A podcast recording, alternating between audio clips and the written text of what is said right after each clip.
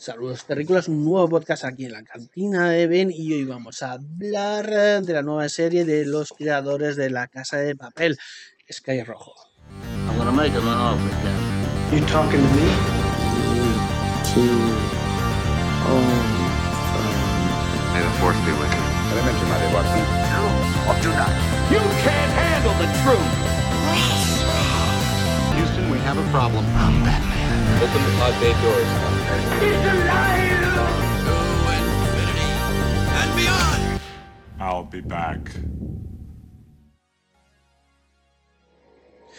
Vamos, eh, empezamos el podcast. Hoy eh, cambiamos un poco de, de tertulianos eh, para hablar de esta porque tenemos a un hater del, del género español, así que lo hemos echado fuera. Hasta nunca, Carlos, ya no vuelvas más. Y nada, eh, vamos a hacer aquí el podcast de la serie este de Sky Rojo, que se está hecha en España, es una serie española de, como he dicho, de los creadores de la Casa de Papel, que lo han petado un montón en Netflix. Y bueno, vamos a hablar ahora de esta serie que a lo mejor pues tiene eh, críticas un poco eh, contradictorias, pero bueno, supongo que un poco pasa con el fandom de, de esta gente. Vale, Sky Rojo tiene, pues ya iba por la segunda temporada, aunque creo que era una temporada, pero estaba cortado por la mitad, porque se separaban de la primera a la segunda temporada un par de dos o tres meses. O sea, no es rollo de que temporada temporada por año, que es lo habitual, sino es, eh, se lo han separado de unos meses y creo que la siguiente temporada va a pasar también unos meses, no van a esperar hasta el año que viene. Es un poco confuso. O sea, yo me, tengo la sensación de que han rodado la serie entera, que la están partiendo y la están entregando a como ellos A consideran, a, a- a cachos. O eso, o eso es lo que me da la sensación. Eh, capítulos de 25 minutos, eh, que eran 8 días. 8 días. Esto no me lo he apuntado. Creo ocho. 8, ¿no? Eh, nada, es, eh, las temporadas cortillas eh, se está estirando bastante últimamente, o es lo que me parece a mí. Temporadas cortas de, de pocos capítulos. En Disney esto está estirando mucho a temporadas de 6 capítulos. En, en Disney Plus. A mí se me hace muy corto todo. Bueno, eh, depende para quién. eh, se hace corto, otros se hace ya está bien. Eh, a algunos les gusta más las a mí me gustan más los capítulos largos de 40 a 50 minutos que sean 8 me parece perfecto ya me parece bien 8 10 no más Pero de una quizás hora al 12 menos. ya es un poco largo pero no esas temporadas de 20 y pico capítulos de una hora cada uno y porque que casi todo relleno ¿no? Cortitos intensos que están bien Ven, eh, 40 50 minutos eh, 8 10 12 capítulos quizás y bueno Ahí está. Vale, vamos a hablar de datos técnicos al principio. Dirección es Alex Pira eh, y Esther Martínez en Lobato, ¿vale? Son los creadores de La Casa de Papel. sé si habéis visto La Casa de Papel, ya sabéis más o menos Sí. cómo va. Eh, no sé si tenéis algo que decir de, de esta gente.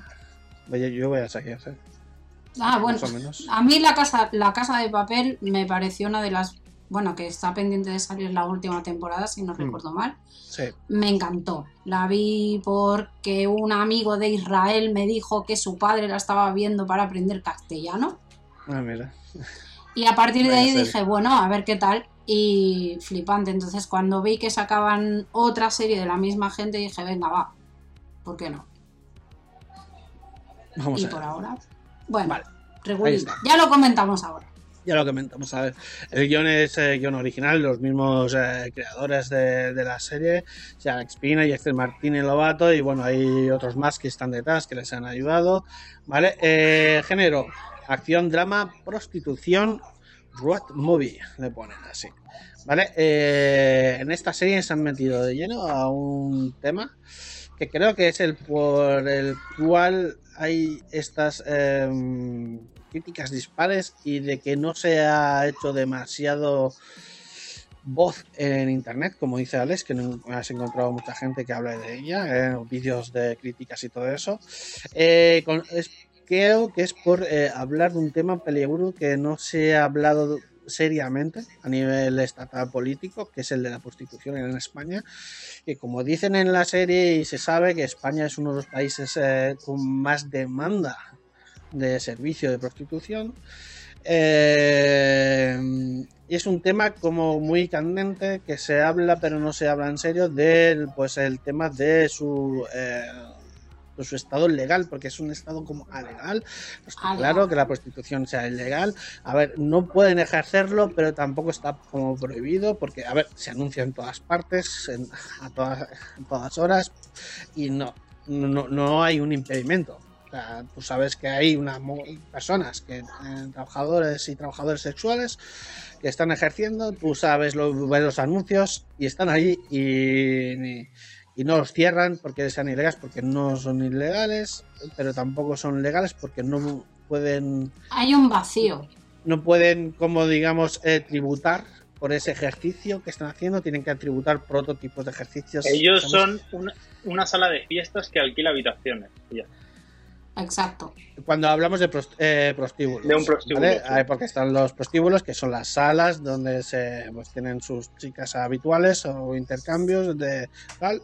Y luego están las que son o se agrupan en grupitos en pisos. Eh, como en pisos por ahí eh, o, o en solitario y, y toda, toda- es- es- hay todo una gran cantidad de servicios de, de trabajadores sexuales muy muy grande y extenso que se sabe que se conoce que están ahí y que no se para porque no es ilegal pero tampoco pueden no es legal no pueden justificar esos No, ingresos. tien- no tenemos el sistema que se tiene en Holanda, que está completamente legalizado, que se pagan sus tributos, tienen su seguridad social, eh, las trabajadoras cobran lo que demás. O sea, es impactante verlo cuando estás allí, pero realmente son personas que trabajan, o sea, son unas trabajadoras más. Aquí no, aquí están Claro. explotadas y que una serie de una cadena como Netflix visibilice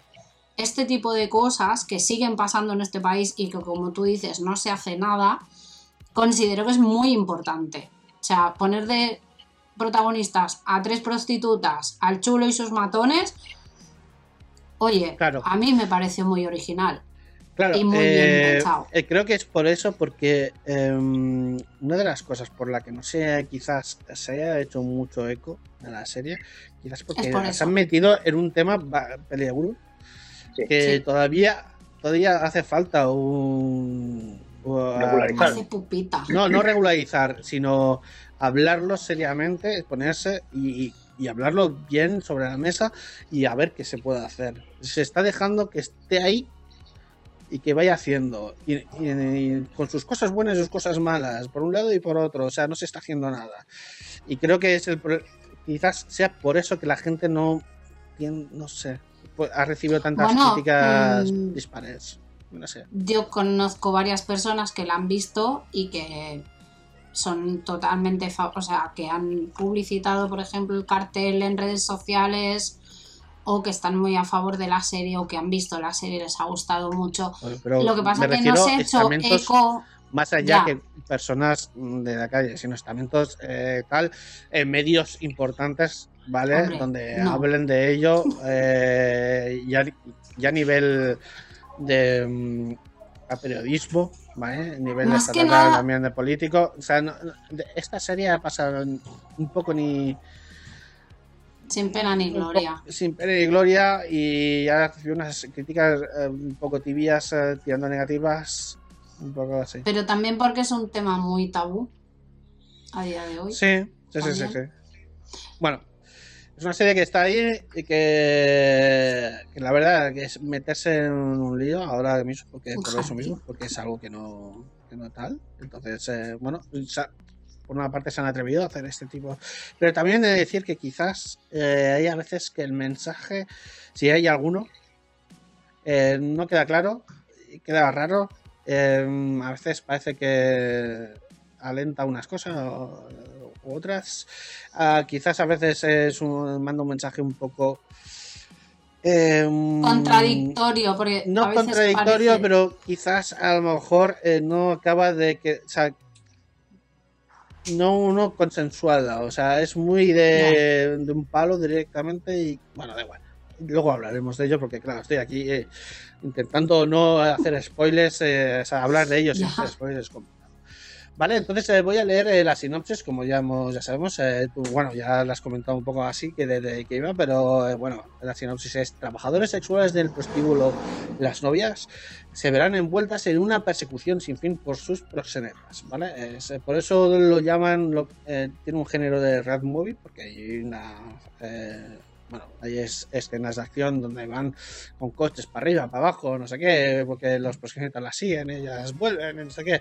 Es una ida y vuelta, quizás hay, quizás pequen un poco la serie de, de eso mismo, de que están repitiendo todo el rato lo mismo, ahora van, ahora vienen, vuelven, se vuelven ahí, pero vuelven a volver, y, y puede ser que esa ida y venida sobra un poquillo, a mi entender, y quizás lo larguen un poco y dices, hostia, es que es ida y venida y no sé qué. No sé. Ah, así de datos técnicos, tampoco podemos decir. Está rodado en Tenerife, o se ambienta en Tenerife. ¿Vale? Eh, ya sabemos que la- en las islas eh, Ibisencas. Eh, ay, Tenerife, no he dicho Ibisencas. Tenerife son Canarias.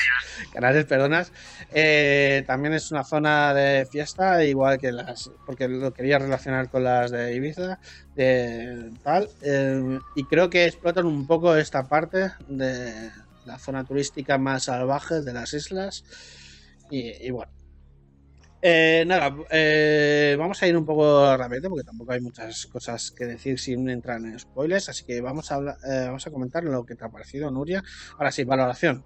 Nuria, ¿qué te ha parecido la serie? Ya la has comentado un poco, pero eh, si Valoración. más. Vale. Eh, a mí me ha gustado bastante, pero me ha pasado un poco lo que a ti. Que tantas idas y venidas y tanto ahora me voy, ahora vuelvo, ahora me voy, ahora vuelvo, es como... mm, ¿Eh? Me ha dejado un poco descolocada. Sí que es verdad que me, me lo he pasado bien viéndola, porque ya cuando dijimos de verla me duró esa tarde. mm, Me la vi de una sentada, todos los episodios. Con la primera temporada más o menos me pasó lo mismo. Me gusta porque tiene acción y recuperamos lo que dijimos con extremos de sí, gracias, más tollinas españolas. Está bien eso. Que se haga un cine de acción, un cine más de. ¿Sabes? De darle chicha a las cosas. Yo le pondría un. Bien, un. 7. Sí. Puede tener Vale. algunos fallitos, pero bien. Vale.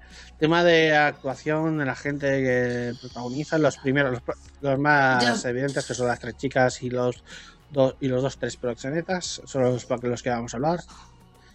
Yo es que estoy enamorada desde que lo conocí de Asier Echeandía. O sea, Mm, aparte de que me parece el mejor de todos en cuanto a actuación, a que te crees el personaje. Así que hace haciendo de chulazo. proxeneta jefe del el dueño del local y hace un papel ahí, pues eso, de camerar a, a to- a todo el mundo y es un actor con frases. unas tablas. Mm, Buah. Ya Vale. ves que me flipa. Eh, la chica que hace de protagonista, que es esta Verónica Sánchez, que se llama Coral en la Sí. serie, ni tan mal.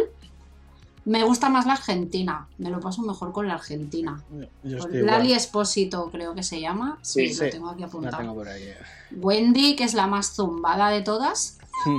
Esa es la que Es me la mola más argentina. de las tres. Wendy es la argentina, tenemos a Gianni Sí. Prado, que es la cubana, y bueno, la Verónica Sánchez hace de la eh, española, De la que es la, digamos, la protagonista que hace de narradora. Eh, narra la historia en voz en off, cosas que van pasando, eh, y las hace también directamente a cámara, como rompiendo la tercera y la cuarta pared, ¿vale? Me encanta, debo decir que me encanta ese formato también. Sí, a mí eh, también. Como de narración.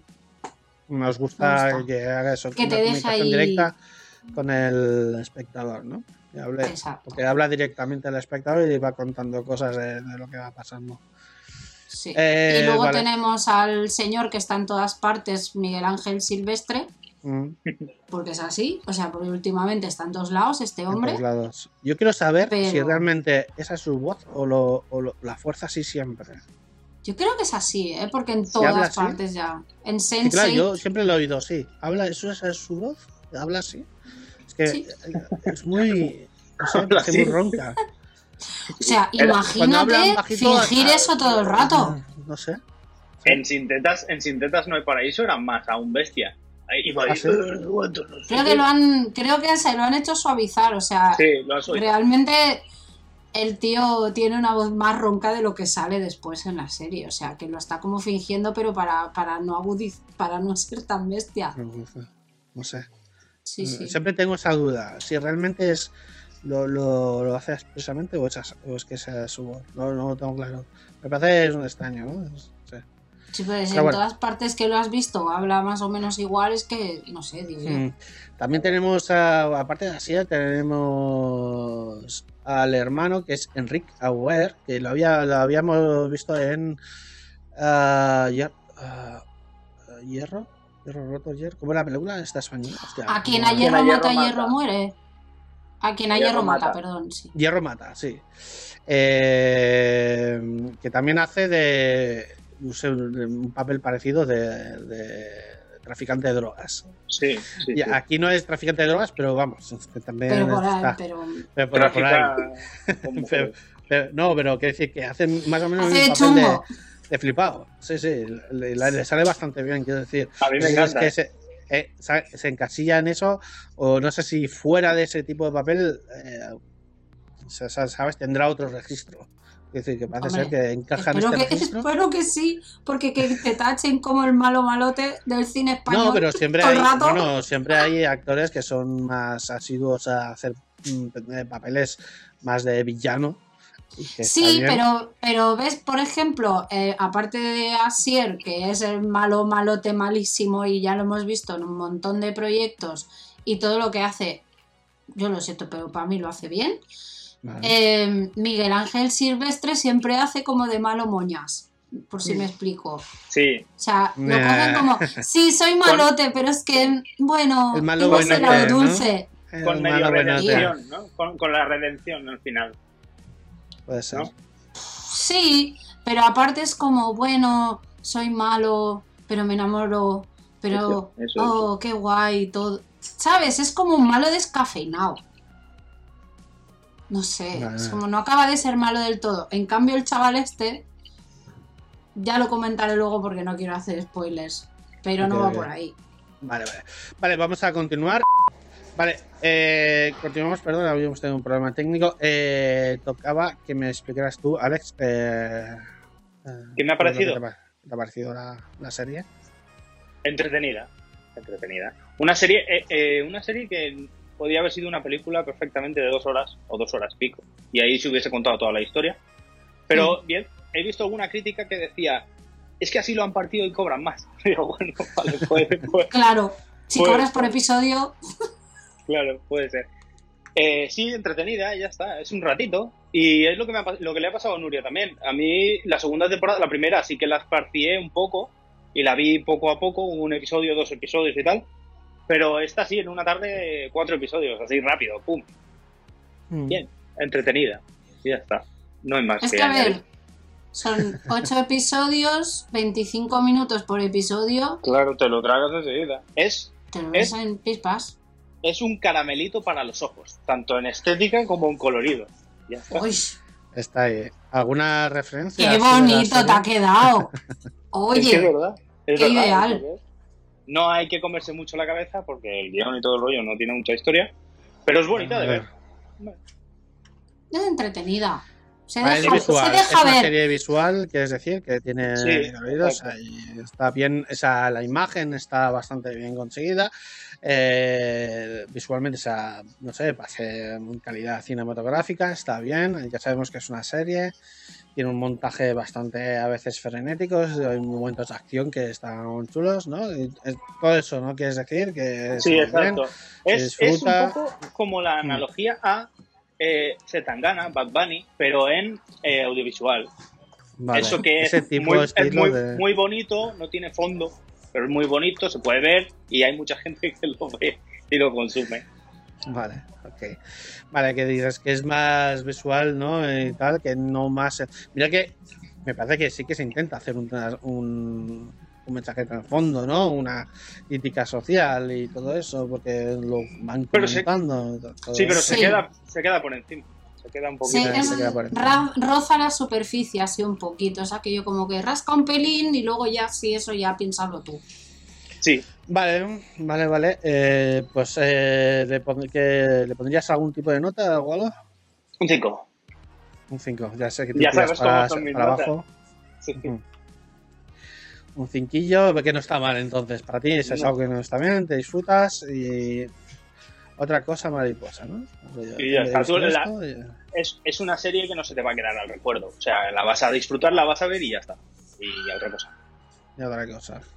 Quizás no es el mismo impacto que la Casa de Papel, que a lo mejor en la Casa de Papel sí que No. es, es más memorable, algunas escenas. No la he ¿vale? visto. Pues Vale, si pues, te eh, gusta, tienes- si te ha gustado esta, La Casa de Papel es para No mí está mejor. mal. Tiene la casa de papel. A mí personalmente me, ha- me ha gustado más. Hay momentos son más tediosos, eh, otros más divertidos. ¿Vale? Sí. Eh, también pasa. Creo que pecan también un poquito lo mismo de las idas y venidas. ¿Vale? En la casa de Sí. papel es algo que ya, te- ya pasaba ahí. Que es, es- ya- porque hay personajes que se van y vuelven y hacen idas y venidas y, y tal. Pues nada. Pero eh, también, pero también ahí lo que pasa es que se nota también el cambio de manos. Que hay un cambio de manos de televisión española a Netflix mm, y yo al menos lo noté. De la temporada 2 a la temporada 3. A nivel presupuestario se Ojo, nota. sí, se nota y se nota mucho. Pero aún así está guay. Está guay. Pues nada, en mi valoración en concreto, más o Tú. menos eh, por ahí, como habéis dicho vosotros, eh, es una serie que a mí eh, se me atragantaba por la protagonista. Eh, más que nada porque la protagonista. lo mismo, lo mismo que la Tokio de la casa de papel. Es que esta gente pecan de lo mismo todo el rato. No sé, a ver, no, no, yo creo que para mí es diferente. O sea, que, Ah. ¿cómo puedo decir? Eh, la coral, la protagonista, que es la española, es, digamos que es una persona mm, más instruida, o sea, tiene más estudios y tal, y lo quieren recalcar de esa manera, hablando con unos palabras que a mí, mm, la gente normal no habla así. Yo creo que no habla así. Entonces, para hacer la diferencia de las demás eh, trabajadores sexuales, esta persona, este personaje pues tiene unos palabras como más eh, cultos, ¿vale? Y, que a mí me chocan, porque yo creo que la gente no habla así, en- y menos en las situaciones en las que suelen encontrarse. Por mucho personaje narrativo que sea, que nos cuente a, los eh, espectadores lo que está pasando y lo que no está pasando, creo que la- su guion, el diálogo queda muy bien en el escrito, pero ahora en, en hablado queda, no queda tan creíble, queda como recitado. Y a mí eso siempre me hago, siempre lo comento, a mí cuando suena a reci- a recitado, mm, no, No. me, no me lo creo. Se suena... Shakespeare lo lleva mal. Shakespeare, no, ya. No es que lo llevo mal, pero es que recitado en un teatro de puta madre, porque está hecho para eso, ¿vale? Pues para que se, se oiga, se proyecte la voz, para que la gente, el público de esta última fila lo entienda lo que está diciendo. Pero en cine no tiene sentido, ¿vale? Entonces, a menos que sea expresamente hecho así por un valor artístico, lo que sea, ¿vale? Entonces, los personajes en castellano que empiezan a mm, soltar frases largas eh, me cansan. Ya lo he dicho varias veces que el lenguaje español es eh, muy rico léxicamente y para explicar cuatro cosas se ne- necesitan eh, muchas palabras y hay momentos en los que es necesario ser eh, económico en las palabras, como pasa en inglés, que suelen ser utilizar frases hechas, muy cortas, eh, quitando artículos por el medio. Entonces Tú le quitarías el trabajo a los guionistas rápidamente. Cortando No, no. líneas por todas partes. Los pero- monólogos para ti, o sea, nunca, nunca en la lo vida. que pasa es que hay a veces que eh, cuando tú escribes un guion, eh, intentas eh, siempre poner las eh, como la frase más molona, más correcta o más texto. Escrito puede quedar muy bien, pero luego cuando lo haces en lo traspasas a alguien que lo interpreta, a lo mejor no queda tan bien, porque el ritmo no funciona, entonces entonces eh, a mí siempre me choca mucho. Y es lo que me pasa con este personaje que siempre tiende a mucho eso. Aparte de que eh, siempre es un personaje que abusa un poco de, los- de las sustancias y tampoco me creo muy bien la forma en que tiene de, de, de hacer. Interpretar De- que está interpretar. bajo los efectos, ¿no? Sí, me parece un poco rollo como cuando tú intentas hacerte el borracho. ¿Entiendes?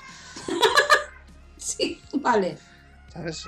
No, no acaba de ser convincente para mí. Entonces, ¿a mí qué me pasaba con, eh, con esta serie? Que siempre estaba con, en la línea esta diciendo, hostia, es que hay cosas que están chulas, pero cada vez que esta mujer me habla, pues tal. Entonces estaba como, ah, voy a darle un poquito más a ver qué tal. Voy a darle un poquito más qué tal. Y siempre he ido toda la serie así.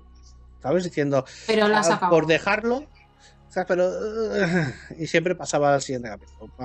Y he ido así un poco así. Pero la has visto entera, has conseguido. Sí, sí, la he visto entera. Más que nada Vale. también porque, como habíamos dicho de hacer el podcast, pues ya sabes, como yo, como más o menos como Carlos. Si no es algo insoportable, la veo hasta el final. Hasta el final. Hasta el final. Sí, aunque sea para, para ver cómo termina. Ya, Exactamente, sí, a mí me no- pasa igual. Es en plan de, uh, vaya, qué horror de película A mí estoy me viendo. Pero quiero saber cómo acaba. algo que estoy- me he puesto a ver, aunque no me guste. O sea, me cuesta. Porque siempre Ya. digo, es que a lo mejor mejora luego, ¿sabes? Ya, tiene pero a veces esperanza. no, a veces empeora incluso. puede ir a peor. Pero bueno, siempre luego tenemos material para el podcast, eh, tanto para reírnos o como para ponerlo a parir. Así que Sí. siempre bienvenido. Bienvenido es. Eh, vale, valoración, ¿no? Es que, Sí. a ver, claro, recomendar esto, recomendar que... Es que lo- esta serie me es difícil de decidir si puedo recomendarla o no y a quién podría recomendarla porque tiene Claro. cosas interesantes, pero luego lo que hemos hablado del mensaje del trasfondo que hay detrás, creo que no aciertan bien porque, bueno, aparte cada uno tiene su manera de pensar, su ideología y que estaría a favor o en contra. Entonces esta serie tira para un lado en que queda un poco el mensaje un poco naif para mí Ujú. o tal, eh, ¿sabes? Como lo malo es lo malo, lo bueno es lo bueno. Y luego hay Bueno. un poquito de enrevesado por, porque quieren meter la molonidad por el medio. Entonces queda como el mensaje un poco revuelto. Un poco extraño. Así que antes de bueno, continuar, yo no ahora mismo no puedo recomendarla. Eh, vamos a ir a sección de spoilers y vamos a hablar del por qué no sé si recomendarlo o no. Así que pasamos a spoilers. Ahí vamos. vale, ¿quién quiere empezar? ¿Tú quieres decir algo, Nuria? Bueno, yo tengo un par de comentarios a hacer sobre un par de cosas solo. Es poca vale, cosa, pues realmente. adelante. Pero em, tengo un problema serio con el tema de las, de las pistolas y los balazos que les meten a los diferentes personajes. Bueno, eh, sea- se, le, se le llama armor, eh, plot, armor, normalmente Bueno. eso, que es gente que sobrevive a, a disparos, a balas, eh, como, y luego se, se quejan un poco como si le hubiesen picado un bicho y luego como Ah, si nada. ah, exacto, ¿qué es lo que le pasa a Wendy? O sea, Wendy se pasa disparada mm, desde No, el final de la primera temporada, le me pegan un tiro en la tripa y se pasa como cuatro episodios en plan ¡Ah! ¡Ah! ¡Ah! Luego de repente llegan a un motel, se dan un baño, se ha curado milagrosamente como si hubiera ido a Lourdes. Y estaba chorreando A mí me van a perdonar, pero not buying. ¿Sabes? O sea, No, lo, co- no lo compras. Eh, No. Bueno, a ver, estamos en Pero- un espera, momento espera. de series que eso da igual. espera, pero es que luego a Christian le, dispar- le disparan Sifanofa por la misma zona. Sí, Y el tío tarda medio episodio en, pi- en espicharla. Dices, sí. a ver, esta muchacha me ha aguantado cinco episodios como si nada y este hombre ha muerto al cabo de un rato. ¿Qué? No. O sea, yo... mm, bueno, es- porque no- juega a ritmo, a ritmo de la narrativa que están dando, ya está. Eh, Ya, no, pero no hay que darle en más vueltas, sitio. no tienen, hay que buscarle eh, eh, cuántos miligramos de sangre están perdiendo y tal, y porque el otro tal, ah, es que este produce más sangre. se le disparan en el bajo, en la, en la zona de la tripa, en la parte izquierda a los dos, Da ¿sabes? igual, Y uno se desangra, el otro Sí, no. sí, Dispararle en el hombro, no sé, en un brazo. Da igual. Algo. Da igual, el caso es que el, el tema este está está prestado a la narrativa, al ritmo Ya. de la serie. O sea, hay que olvidarse de, de esas, o sea, no tienes que intentar buscar la lógica a la hora de No, de no, estas pero no cosas, es la porque Eso es lo de lógica. menos ahora mismo. Es- No, no ya, sé, quiero ya, decir pero. que en comparación unos unos eh, sabes, unos tal hay que, eso creo que hay que eliminarse porque si te centras en eso vas a encontrar fallos por todos lados porque esta serie eh, bebe Sí. mucho de la, la afectividad, se puede decir, de la molonidad. Pero-. Ah, Pues ahora, sí. ahora va bien que lo pase mal, ahora va bien que se cura milagrosamente. Ya está. Eh, Sí, pero bueno, eso fue una de las cosas que ya sabes que yo no suelo prestar mucha atención a los detalles en general. O sea, que me Mm. pueden colar las... Si yo, si yo lo he visto, es que cualquiera lo ve. O sea, es como muy evidente para mí. ¿Sabes? Entonces, si es muy evidente, yo que no pillo los la mitad de los fallos de Raccord que se, no los veo. O sea, soy una espectadora como muy que me está todo bien. Pero esto me resultó como curioso. Y luego eh, quería hacer una comparativa con eso que dices siempre tú de que las mujeres deben hacer el cine de acción y que te gusta mucho que las señoras hagan sus cosas. Sí. Hay una escena de bondage que me recordó a ti. No por el tema del bondage en sí, sino porque... ¿Qué vamos a decir aquí, eh? En antena. No, no. Los secretos pues, para nosotros. secretos, no, no. Me recordó a ti en ese sentido. Es decir, yo estaba viendo la escena y digo, esta chica no se le ve la cara. Ahora entiendo a Albert. Ah, vale. O sea, Mm. esa escena no la ha hecho ella. Y se Creo. nota. Quiere decir que tú has notado Yo he la otra notado. persona. Claro, porque es que no le pillan un plano de cara ni de broma. Mientras está la tía con los, con los tirabuzones aquellos, con el bondage puesto ahí tititi, digo, ahora la entiendo lo que quiere decir. de, del baile en las cuerdas, que es decir, que Exacto. baila. Vale, claro, sí. El que no sé si es el episodio 5 o el 6, no sé, que está ahí en el de esto dando vueltas. Mm. Sí, dando vueltas, tal, tal. Mm, Ya, ya, ya. Que a ti te, entendí te en sacó ese un poco. Sí. Eh, bueno, es lo que yo digo, que a veces te saca, dices, porque notas, notas algo, notas ahí que no, que no cuadra. A veces el espectador nota que no hay una, una coherencia entre planos y a veces eh, en este caso es porque has notado como que eh, la protagonista la está sustituyendo una especialista. Exacto. Es lo que a Porque mí no normalmente había. Me pasa. Claro, estaba dando vueltas sobre sí misma con todos los pelos en la cara, que dices, ¿cómo puede ser que tengas todos los pelos en la cara si estás boca abajo? Ya. Bueno, No sé, como que habían intentado disimular muy bien, pero sin conseguirlo. Pero bueno. Y mi mención especial de esta serie, que ya lo he dicho antes, pero lo vuelvo a repetir, es a Sir Echeandía, como malote. A mí este señor, como malote, lo compro. Como bueno también, pero como malote más todavía. Te mola, ¿eh? Es mención especial. Es mi- ya sabéis que de vez en cuando Albert saco mis menciones especiales. Esta es la de hoy. sí. Ya está. Ya estaría. Vale, vale, vale. Bueno, bueno, bueno. Algo que tienes que decir tú de lo que ha dicho Nuria, Alex. Yo aparte de Asier, porque Asier mola, se le ocurra. A mí me gustó su interpretación, el chaval este, el que, el cristiano, el que hace de hermano de Moisés. Sí. No sé, a mí su perversión psicológica esa que tiene, a mí me, me gustó. Me, me- ya no sé si creérmelo, pero que lo hizo bien, ¿sabes? Yo no me lo creí nada. Cero. Yo lo, lo vi que se, vol- que se Tú, tú crees que lo sobreactúa un poco, que es un poco forzado. ¿eh? No. Muy- No porque lo hiciera mal, sino porque era No, todo no, el rato. Vamos a huir para una vida mejor, vamos a huir a una vida mejor. Y a los cinco minutos la estaba liando. Digo, ¿qué vida mejor quieres, chato? Pero es que eso, Claro, era- bueno. eso es parte de la historia. Eso es lo Claro, que claro. está Es tan que mal está de la como- cabeza. Está enganchado Ya, a esa vida y por mucho que quiera cambiar le cuesta y hay momentos en que tal... da- Además, Astier se, se ve como los también los, eh, Los manipula. Los manipula. manipula para que de esto y toda la pesca, Qué ¿sabes? malo es. Eh, qué malo es. a ver. Él dice, él, hay una, hay una que dice, es que ya no sé ni a quién tengo que querer, ni a quién no. Sí. Y ahí es cuando te das cuenta de, de la, de la patología psicológica que tie- que tiene el chaval. De, de- de Sí. que no sabe por dónde tirar ya. Está tan acostumbrado a vivir así, porque desde que tenía el hermano 16 años, están con el proxeneta. Y lo, lo único que han vivido ha sido eso. Entonces él Mm. lo han manipulado de tal forma que solo sabe vivir así. Y él Sí. decir, voy a cambiar de vida, es decir, voy a cambiar de vida, pero él no sabe lo que significa eso. Entonces, Claro.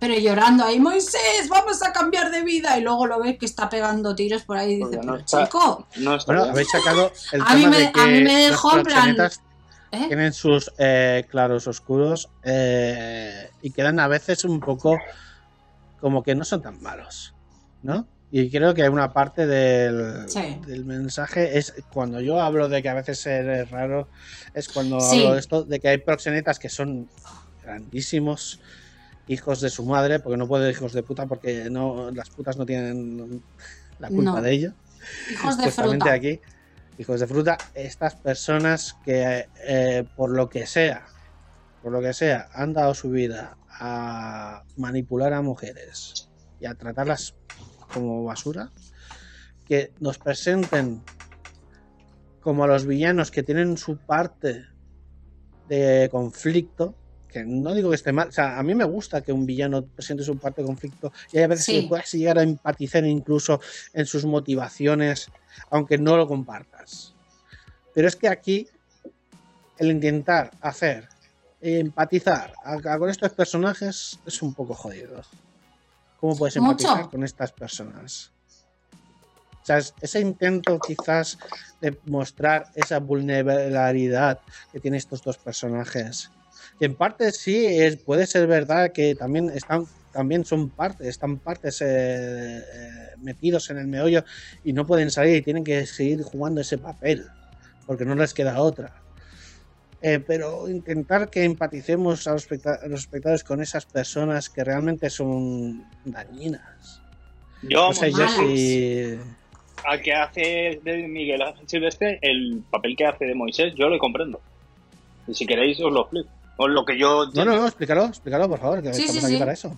Explícamelo. El tema está, él ya tenía, él ya venía de una familia muy chunga. Su padre pegaba a la madre y era un borracho y no sé qué y no sé cuánto. Y eso se estuvo así y con un hermano pequeño. Y eso se estuvo así pues hasta los 16 años. Cuando él cumplió los 16 años, se cargó al padre. Mm. A la hora de cargarse el padre, vio el percal en el que se había metido y no sabía cómo salir de ahí. Y vino Romeo, que es el proxeneta, el, proxeneta. el Asier, y le dijo, yo te ayudo.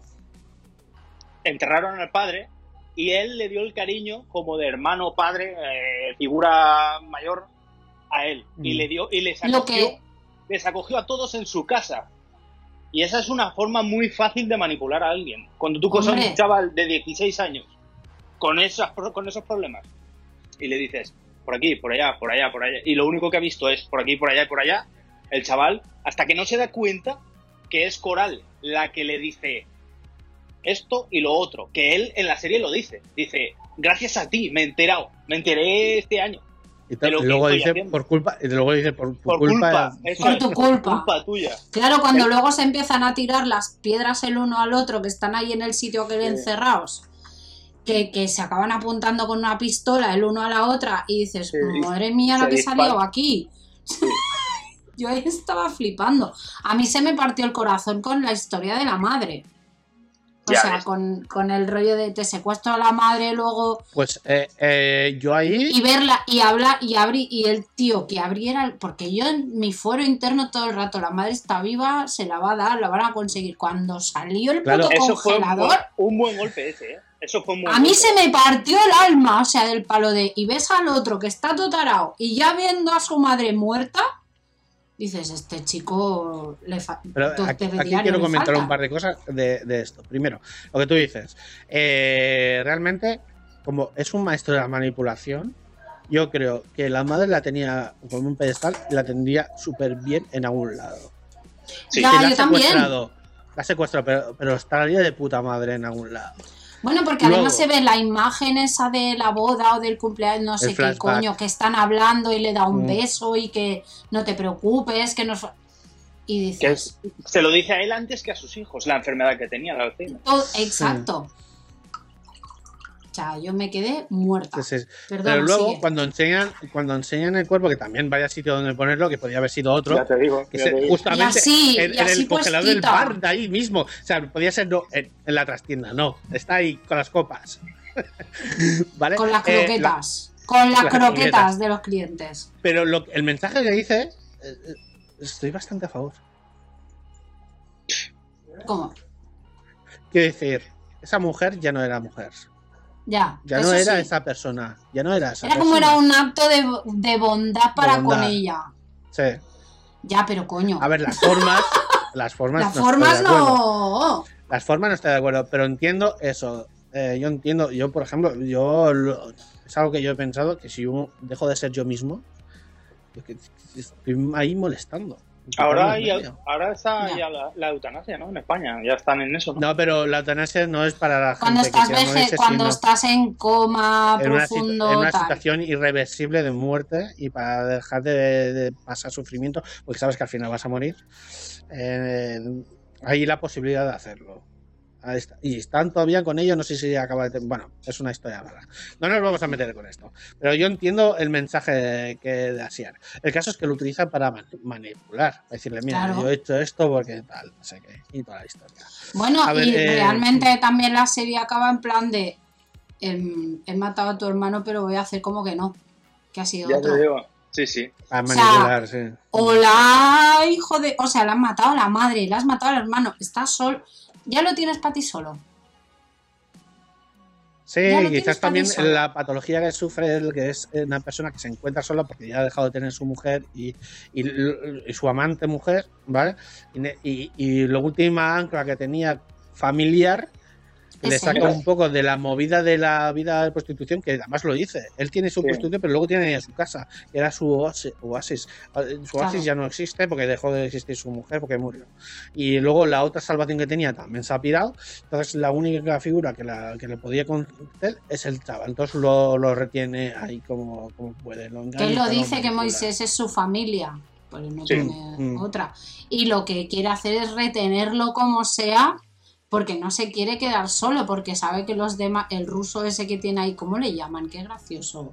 Cachopo. Cachopo. Eh, al cachopo, que dices, perdona, Ru- ruso, rumano, no sé de dónde es el hombre, pero cachopo. O sea, cuando lo escuché la primera temporada, paré el episodio para echarme a reír. O sea, me parece impagable el nombre. Pero claro, no son su familia, son sus empleados. Sí, eso Puede sí, confiar eso en los ellos, pero hasta cierto punto. Eso es lo que suele pasar con la gente de la droga, por ejemplo, también. Que tiene Claro. mucha gente Mm. alrededor, pero no hay nadie a quien puedas confiar, de verdad. Claro. Cualquiera te puede pegar la puñalada cuando vea la oportunidad de, de mejorar en su situación. Sí, Eh, Es una, si- como sabes que en- como es en una situación ilegal, legal, en que no hay seguridad por ninguna parte y solo puedes contar con la que tiene, personas que tienes alrededor, a la mínima que hay una posibilidad y alguien este, pues tenga un cierto pues, yo sé, interés, pues aprovechará esa oportunidad para subirte a la chepa y punto. O sea, si te tiene que pegar cuatro cuchilladas o dos disparos, da igual. O sea que el personaje del ferretero. El Buena, ferretero zumbao. bueno. Hostia, tío. Eh, Las dualidades de Fermín, ese personaje. el ferretero, si, si te recuerdas, Nuria sale en la casa de papel. Sí, también. sí. Es, ver- Ay, es verdad, es cierto. Es el poli, el poli este que se cuela en. Mira. en- Es ver- Ya decía yo que me sonaba la cara, no me acordaba. Es un personaje, es un actor eh, que estuvo en la casa de papel y parece ser que funcionó bastante bien, que lo han traído también en, en esta temporada. Muy bueno. Segunda temporada. Bueno, en la primera Es ya salía teóricamente, porque la sodomizaba, salía en uno Ah, de, bueno, los, sí. de los grupos chungos. Esta- era como un, un señor Bueno, así como muy tímido como- tal. Sí, queda como pasada y. Y lo recupera. Lo que no me. O sea, yo tenía la esperanza de que se acabara yendo con ellas. Aun Ya, con pero todo. es lo que la, la- lo que dice Que la luego lo entiendo, Argentina. Sí. Lo que dice Argentina que tiene mucho sentido. Lo, me parece un speech bastante bueno. La actriz Lo hablaba bastante. Creo que eh, genial. Y es verdad que, eh, que por mucha redención que quiera el chaval, eh, hay cosas No hay que nada que hacer, claro. No puedes borrar. Ya, sí. Ahí Están hechas y ya está. O sea que tienes que Sí, sí. asumirlo y ya está. Y, tiene- y si y para ti te carcome durante el resto de vida, te vas a tener que aguantar. No vas a poder hacer nada para, para alimentar tu, tu, ma- tu malestar. Así que nada. A ver, eh, bueno, más o menos todo- toda la movida. No, no nos vamos a alargar mucho más también. Llevamos un rato.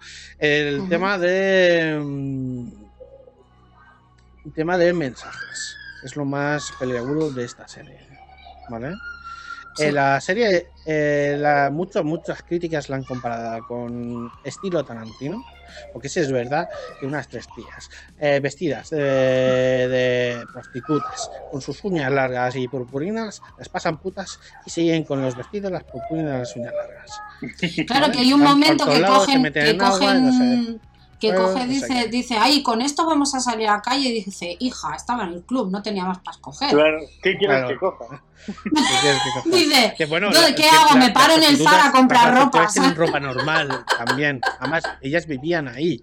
O sea, tienen una ropa normal. Ha sido, bueno. Ya, pero no que- las dejaban, no las dejaban salir apenas, o sea, tenían, las putas tenían ropa de, pues, de puti. De O puta. sea, es que no, claro, dir, si no sal- si estás ahí 24 horas al día prácticamente metida, porque están Sí. que no pueden salir a ninguna parte porque los pasaportes y la documentación y tal las Ah, el otro. O sea, ¿qué tienes la ropa para trabajar? ¿Y, qué tra- ¿Y dónde trabajas? En un puticlub.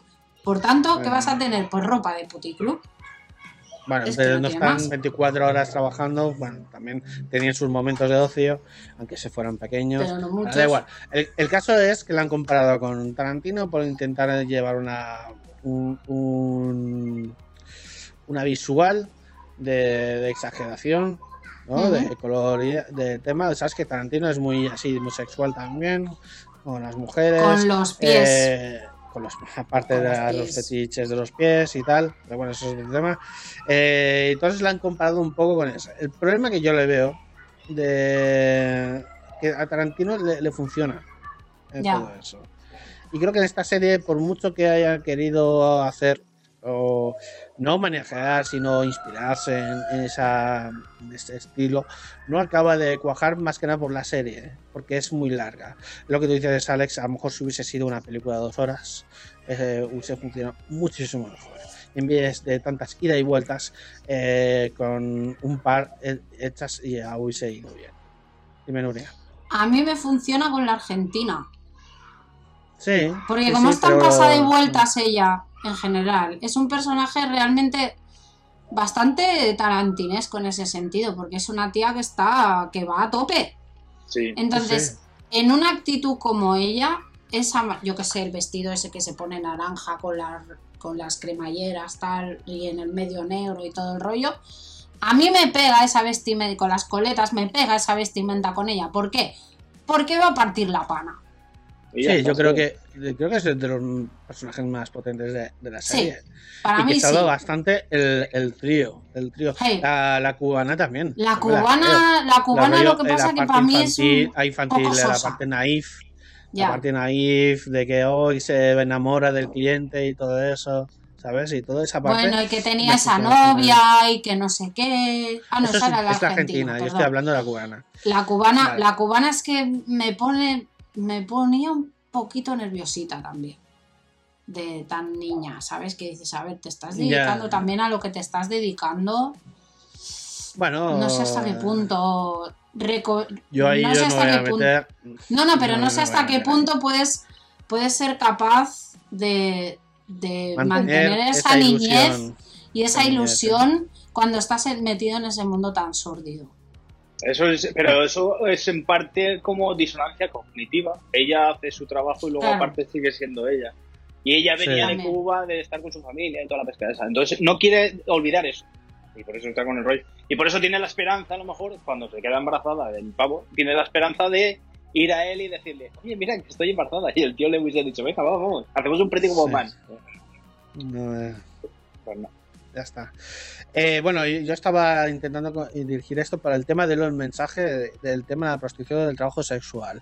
A ver, em, considero yo personalmente, es que eso, la vez meterse en un lío. Sí, es meterte ¿vale? en una liada. sí. Es un poquito liado. Con zarzas. Vale, entonces, la, la movida es la movida es esta. Em, el mensaje que da la serie me parece un poco naif con respecto que hace un, un reduccionismo del problema de la prostitución. Sí, Porque directamente identifica la prostitución como violación. Absolutamente toda la prostitución es violación. Y realmente no es así. hay muchas escalas de prostitución y muchos estratos. Sí, porque están identificando que la prostitución es trata de blancas y prostitución todo junto. Y cuando en verdad eh, sí que existe la, Sí. la trata de blancas. Que, pero en la trata blanca hay dos, dos vertientes. Una es la explotación laboral y otra Sí. es la sexual. ¿Vale? A veces también la sexual laboral se juntan. Que también, para- claro. Vale, el caso es que no todo, no todo el trabajo sexual es, eh, es por la trata, ni toda la trata es explotación sexual, como acabo de decir. Y aquí lo, redu- lo reduce bastante todo a que toda prostitución es mala de per se, eh, y porque es violación directamente. Cuando eh, hay muchos matices aquí. Eh, o sea, de hecho, hay sindicatos No hay sindicatos a- de trabajadores sexuales que reivindican sus derechos. No puedes decirles a esta gente que son tontas, que están luchando por unos derechos que eh, algunos dicen que es violación. Están, no puedes Claro, pero supongo esto. que en, en ese caso también em, tratan este tipo de tema porque es como el más problemático de todos. O sea, si fueran prostitutas que trabajan por libre, no habría serie. ¿Sabes? No, claro, en esta situación, bueno, estamos hablando de que Oral se ofrece voluntariamente. Claro. Sí, Es ella otro, sí. otro, otro de las historias de la prostitución. Hay gente que por muchos eh, por, circunstancias de la vida. por circunstancias de la vida, decide ahí porque considera que gana más dinero más fácilmente y con menos problemas. Hmm. Y, y- y por mucho que haya gente que le dé mucho asco el pensar que haya gente que, que se dejen eh, acostarse con ellas, con lo- aunque no les guste, por dinero, pues eh, hay gente que lo, lo llega a hacer. ¿Vale? Lo llega a hacer, son conscientes y lo aceptan. Eh, Hay incluso, incluso, que a lo mejor son minoría, pero los hay, trabajadores sexuales que lo hacen gustosamente, que se prestan a ello. Hmm. Entonces hay muchos baremos, hay muchas escalas, eh, como todo esto no está medido realmente.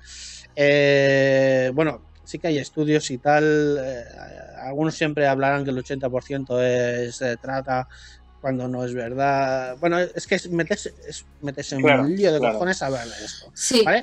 Lo que, yo lo que quiero decir es, eh, porque tampoco yo tengo datos aquí en la mano para empezar aquí a hacer un discurso. ¿vale?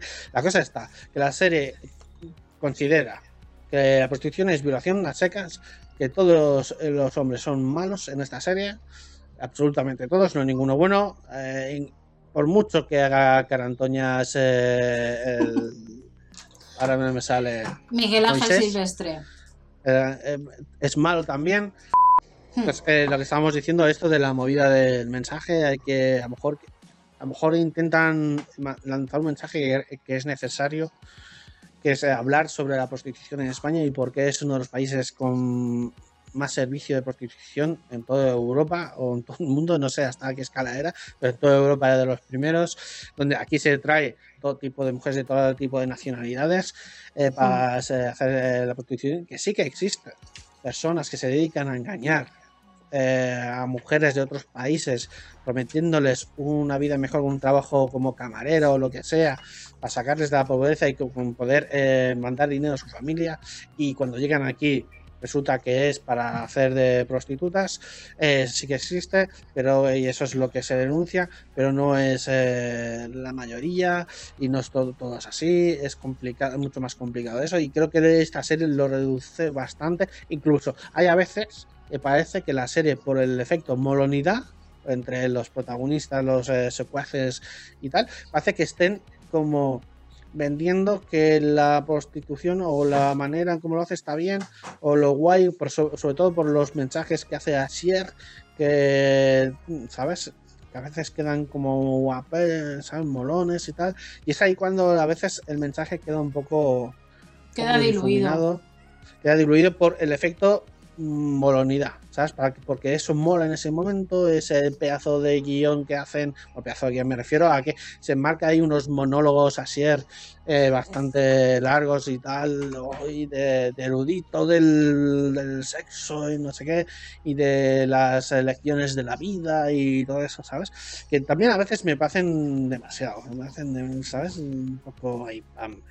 Pero ese también No sé. creo que en esos, que en esos discursos lo que va es como él es exceso todo el rato. Entonces lo quiere todo y como lo quiere todo y tal, por eso hace esos discursos también grandilocuentes, porque realmente él representa el exceso y, entre comillas, la maldad. Es, es, su, es su negocio y él se justifica y ya está. Claro. Sí, es una manera de decir, está, me, me ha gustado eso.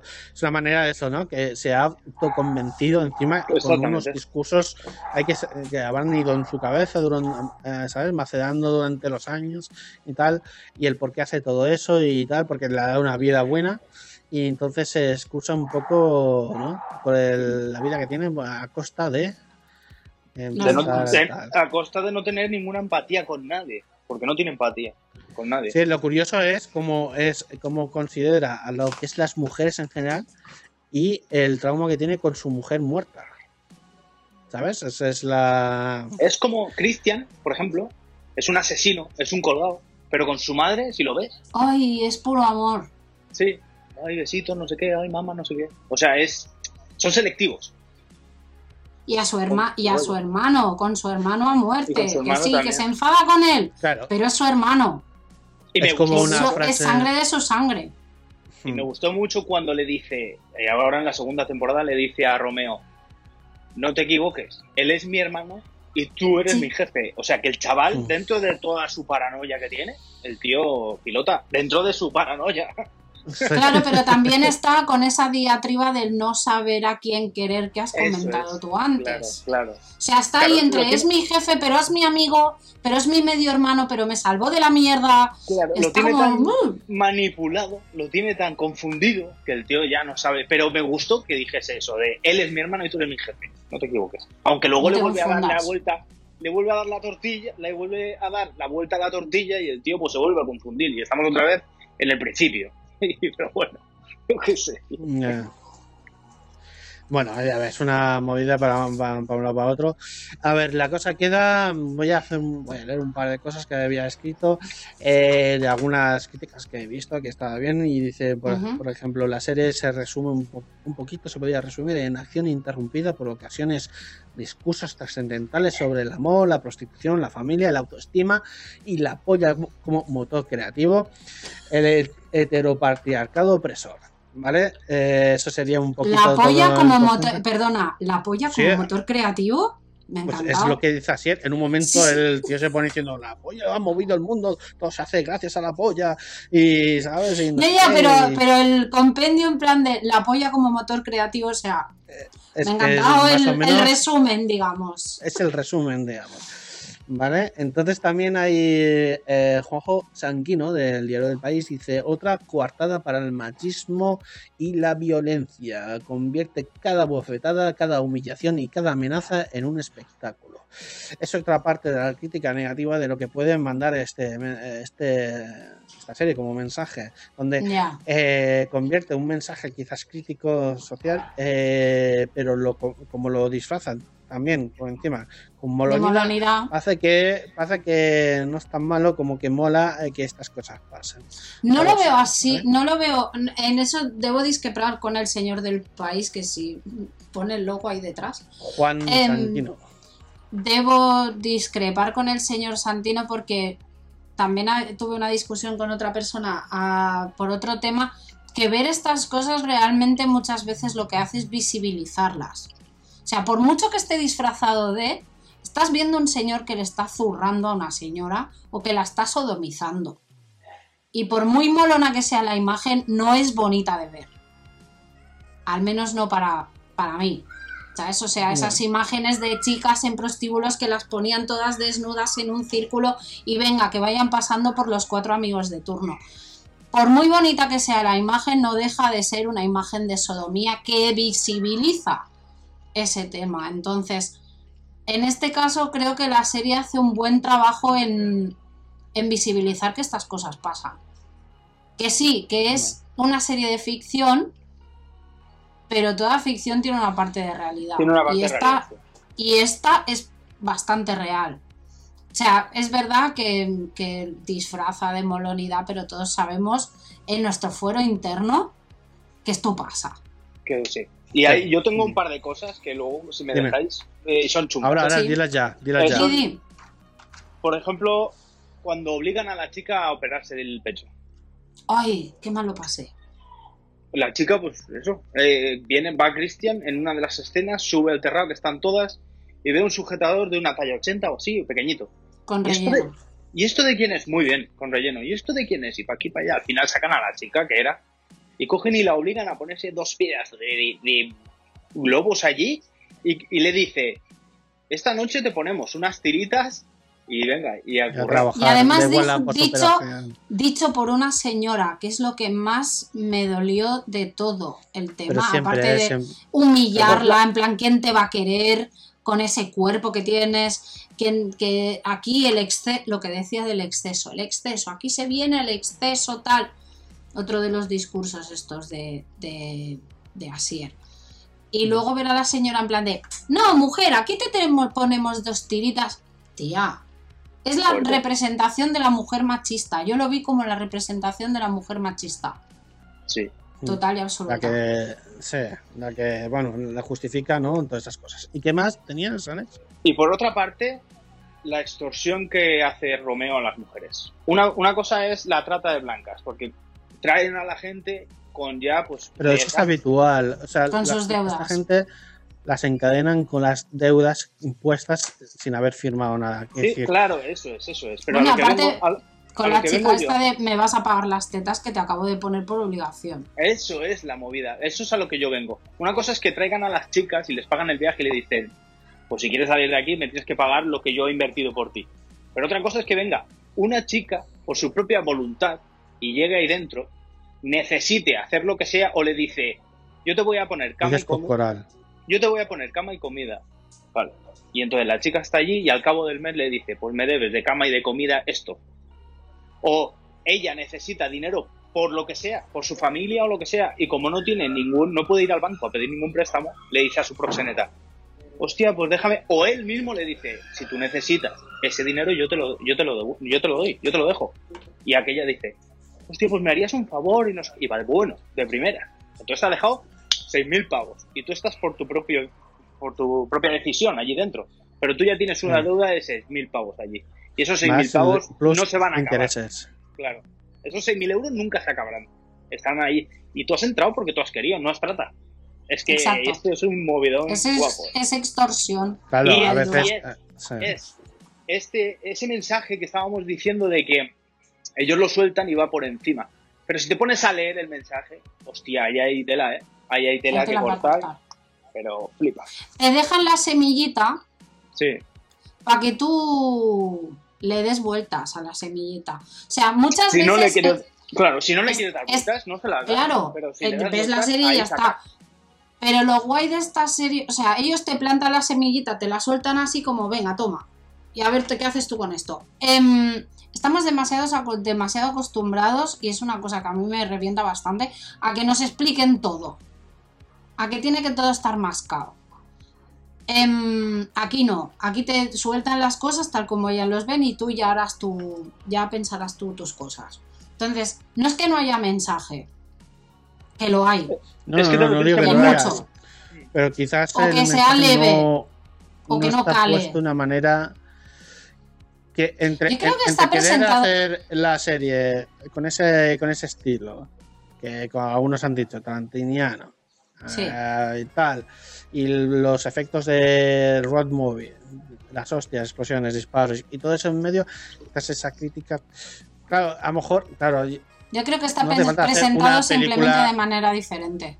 dramática para Eso hacer es. este tipo de tal sino que Yo lo creo ha que metido aquí mm, Claro, se pone el mensaje, te presentan el mensaje, pero querían hacer una película, una road movie de acción. Entonces Claro. tampoco, si nos metemos en un drama duro, pues se apaga la película. Eh, Se, Sí. queda, en, Mm. se queda en drama. la serie Entonces, Mm. o eso, la muy bien la serie. Es que parece una peli, ¿verdad? Que parece una peli, está rodado como peli. O sea, tú, como te la has visto del tirón, es como una peli larga. Vale Es el Bueno, Señor de los Anillos, sí. un poco. Dejando ya de lado, de lado esto, vamos a ir cerrando ya. Eh, ya llevamos una, una orilla de, de podcast. No sé si os queda algo por decir. ¿Alguna Bravo, Asier. ¡Viva ese día! Ya está. Vale. Iba a decir, ¡Viva Asier! Ama cosica, majo. Vale. Eh, bueno, ahí está la serie. mm, con sus pormenores más y menos, sus pormenores y tal. Eh, lo que hemos dicho, hay momentos de acción, hay momentos eh, que están chulos, hay otros que quizás no convencen tanto. Sobre- a mí es lo que he dicho, la protagonista principal no. es que- Te chirría. quitaba. Me molan más sus side- sidekicks, las, las dos chicas, lo Ya, hacen sí. mucho, muchísimo mejor que Eso sí, las parece, imágenes de las tres no, no como caminando actuación, en sino plan. como personaje. Creo que Cámara como lenta personaje funcionan mejor que la coral. No sé por qué. lo que te, Sí. que te- te pasaba que cada vez que salía y, y soltaba su speech, creo que tu foco iba ahí a ella, ¿no? Te, te fijabas No, ahí no es que el foco iba ahí, sino que me saltaba diciendo, ¿sabes? Con esa verborrea, ese lenguaje ahí de, mira, yo soy una chica más culta. No me cuadraba, ¿sabes? Bueno, de hecho, es, No, de hecho es sí. prostituta y profesora de los hijos del jefe. Sí, pero... es como, hola. Es que ella, ella era la especial, claro. Eh, En toda la Claro. serie lo están ahí. Ella es la especial y todos se enamoran de ella y ella Claro, tiene pero un que, carisma. ves, a mí una crítica, una crítica que enfocan, que yo haría que yo enfoquen, es que eso, que las demás, eh, por ser prostitutas, simplemente son menos Son mujeres. menos. Ya. ¿sabes? Y la especial es esta porque tiene estudios. ¿Sabes? Es más sofisticada, más lo dice Y porque es ha escogido, y porque ha escogido la así, profesión. Como la prostituta de lujo, que Sí. es más tal. ¿No? Eh, Eso es, a mí no me acaba de convencer, no sé cu- cuál es la finalidad de eso, pero no, no me acababa de convencer. Además, tampoco me lo parecía que esa chica, como actuaba, era más especial. No sé, Que las demás, ya, sí, sí. La Argentina a mí me parece como La más. Y tampoco me parecía muy sensual, ¿eh? La chica Ta- intentaba hacer esos movimientos, esos bailes, Bueno. no sé qué, y tampoco me lo parecía. Tampoco a mí, a mí personalmente. ¿eh? Ah, Supongo que por, por todo en general ya, ya- a mí ya me creaba cierto distanciamiento. Es lo que dicen. Entonces Nuria, ya que cuando eso ya tampoco me, me, me daba. La Argentina era arrolladora. Era arrolladora. Gente Para mí era hubiera sido ella la prota muy natural. y ahí sí que te hubiera dicho es un Tarantino de 10. O sea, porque realmente es el tipo de chica tarantinesca, creo. Que ahí sí que se le veo el, el- ¿sabes? Esas críticas que dicen que es cine tarantinesco tal. Sí. A ella sí que se lo veo, a las otras no tanto. Pues nada, gente, eh, si no tenéis nada más que decir, vamos a ir entregando. Eh, no sé si eh, meter aquí. ¿hay, ¿Qué moraleja podemos decir? Que no hayan metido ya en la serie. Pero no bueno, te juntes con mala gente. no te juntas con más gente. O no, mate- no mates a tu padre, no, tu- No mates- no mates a tu padre, que la lías. Pues bueno, a, veces eh, quizás hay momentos. Yo soy de los que piensan que, bueno, no estoy a favor de la violencia, pero Pero a hay veces, situaciones, hay situaciones que. Pero cortar un cuello de vez en cuando va bien.